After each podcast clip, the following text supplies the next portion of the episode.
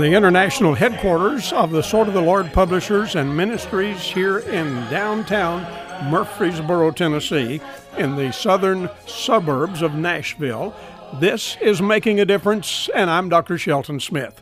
I'm grateful today for the privilege that we have to welcome you, our family of friends who join us as often as you possibly can.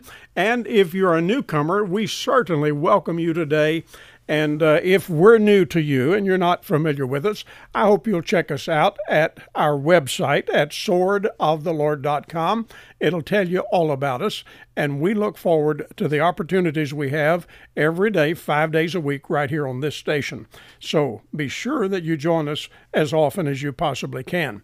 Now, we've been looking for several days, in fact, several weeks, working our way through the New Testament book of Philippians, and today we're getting near the end of chapter 3.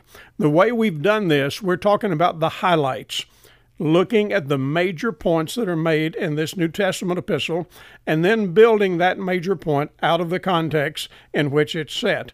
And today we're looking at chapter 3 of Philippians, verses 17, 18, and 19. Let's read it together. Brethren, be followers together of me and mark them which walk so as ye have us for an ensample. For many walk, of whom I have told you often, and now tell you even weeping, that they are the enemies of the cross of Christ, whose end is destruction, whose God is their belly, whose glory is their shame, who mind earthly things.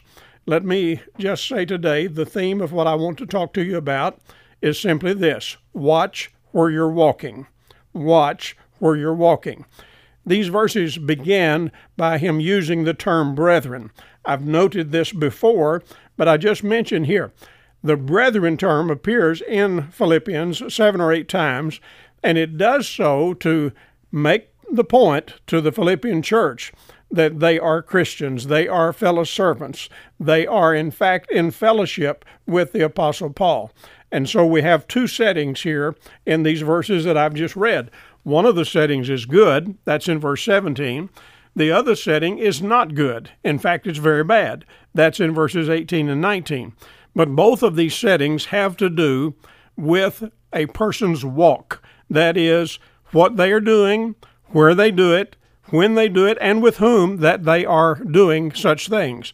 Now, I see people out in the streets. In fact, this morning when I left the house to come here to the office. I left the house about 5:30 a.m. and it was still just beginning to get a little bit light, but immediately there were people walking on my street, four or five of them together. And then as I drove out of the neighborhood, I saw several other people out walking. Some of them were walking alone. I always wonder why that anyone would uh, be out alone in the dark uh, walking by themselves in such a way that uh, makes them even more vulnerable to people maybe who have uh, things in mind that they shouldn't have in mind. Yes, walking alone is not necessarily a good thing, even in the daylight. Walking in the dark and walking alone is certainly not a good idea. And sometimes I see people walking in what I would consider to be vulnerable areas because it may be a high crime area or some area where that uh, incidents are taking place. And then you pick up the newspaper and you see the tragic stories that come out of that.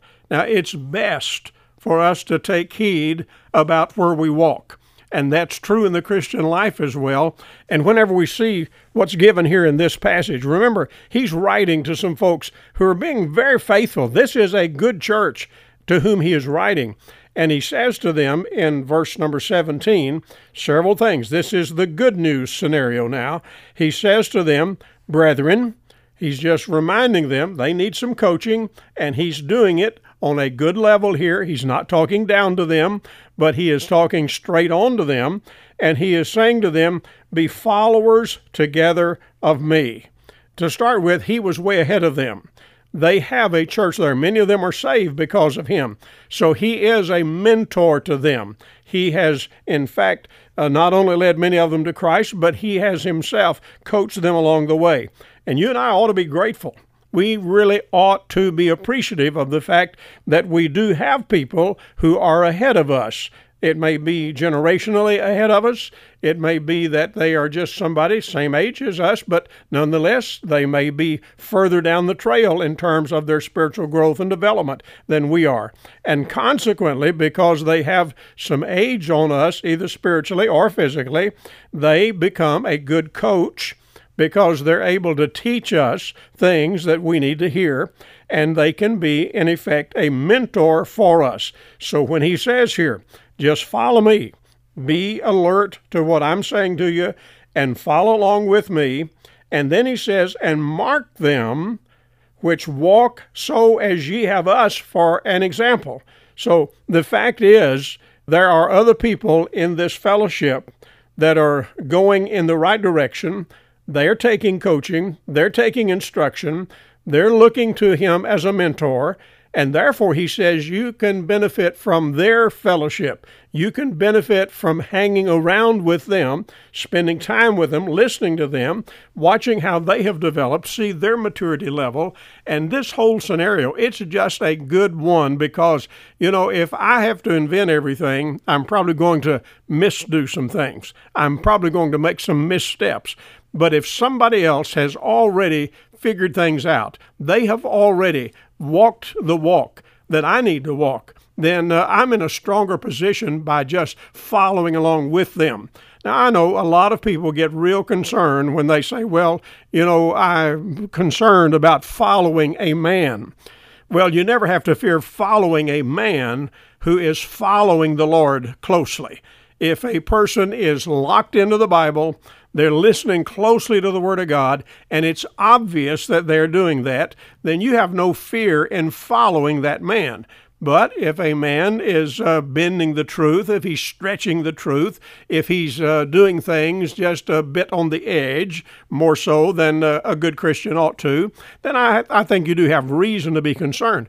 But whenever we have mentors who have good track records, they are people who have served the Lord faithfully, then we've got something on which we can build.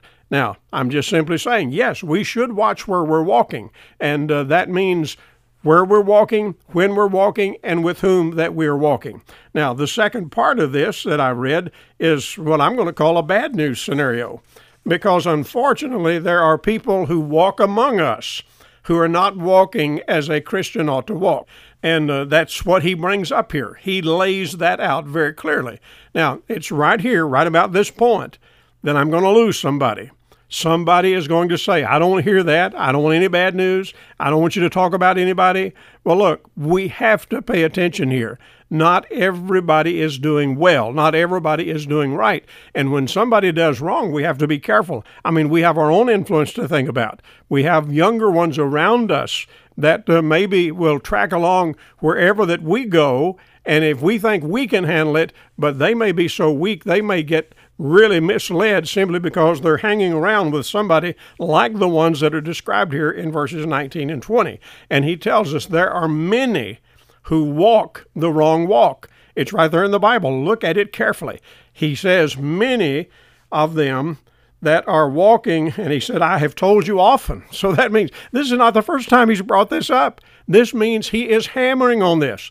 This means he is telling them and telling them and telling them because he has fear that some of these bad characters are going to come in, influence the church, influence its direction, influence some of the precious people that are there, and head them off down the wrong way. So he said, I have told you often about that. And he said, Even now I tell you weeping. So, what's the deal here with his weeping? That just simply means that he is gravely concerned about it.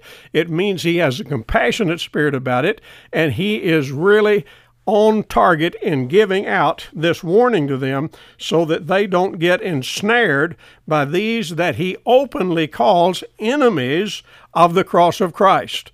You know, you and I like to think that everybody who raises the name of Christ would be a servant of Christ, would be a friend of Christ. But the term here that is employed is a very strong term. He says there are some, they're among us, but they're enemies of the cross of Christ. Well, you say, who in the world are these people? Well, there's some of the folks, they're going to do things doctrinally that are wrong. They're going to advocate doctrinally in a way that's not correct. They're going to sidestep the scripture, twist it, turn it any way that they can to please themselves. They're probably going to fail morally they probably have moral issues, maybe that uh, they uh, don't want you to know about right at the moment. Uh, whatever the case, this verse says that they're going to end up tragically. Their end is destruction. They are not going to end well. And uh, it goes on to say, whose God is their belly. You say, what in the world does that mean? Well, it just simply means they're serving themselves. It means that everything they do is for their advantage. They do not have your best interest in mind. They are not serving the Lord out of a heart of love and devotion to Him, but instead they are serving themselves. What is in it for them? They're looking out for old number one.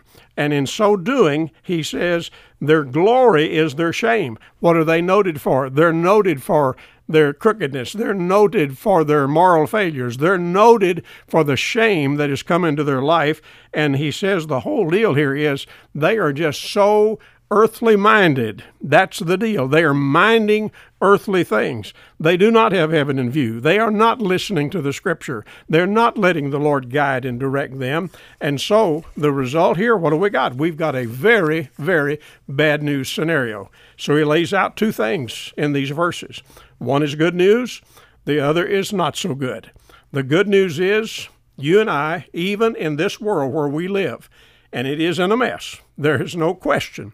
I'm telling you, I have rarely even imagined that our world would get in the fix that it's in today, and our nation too. I have rarely been able to even imagine such things, but it is in a mess. And what this passage is telling us is we need to be alert so that we don't become a mess. We need to be alert and take note of the fact that there are people who will lead us the wrong way. They'll take us where we don't need to go.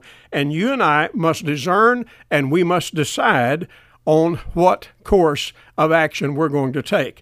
It is important that we walk where we ought to walk, that we walk in the line where that our mentors have walked. It's important that we watch where we're walking.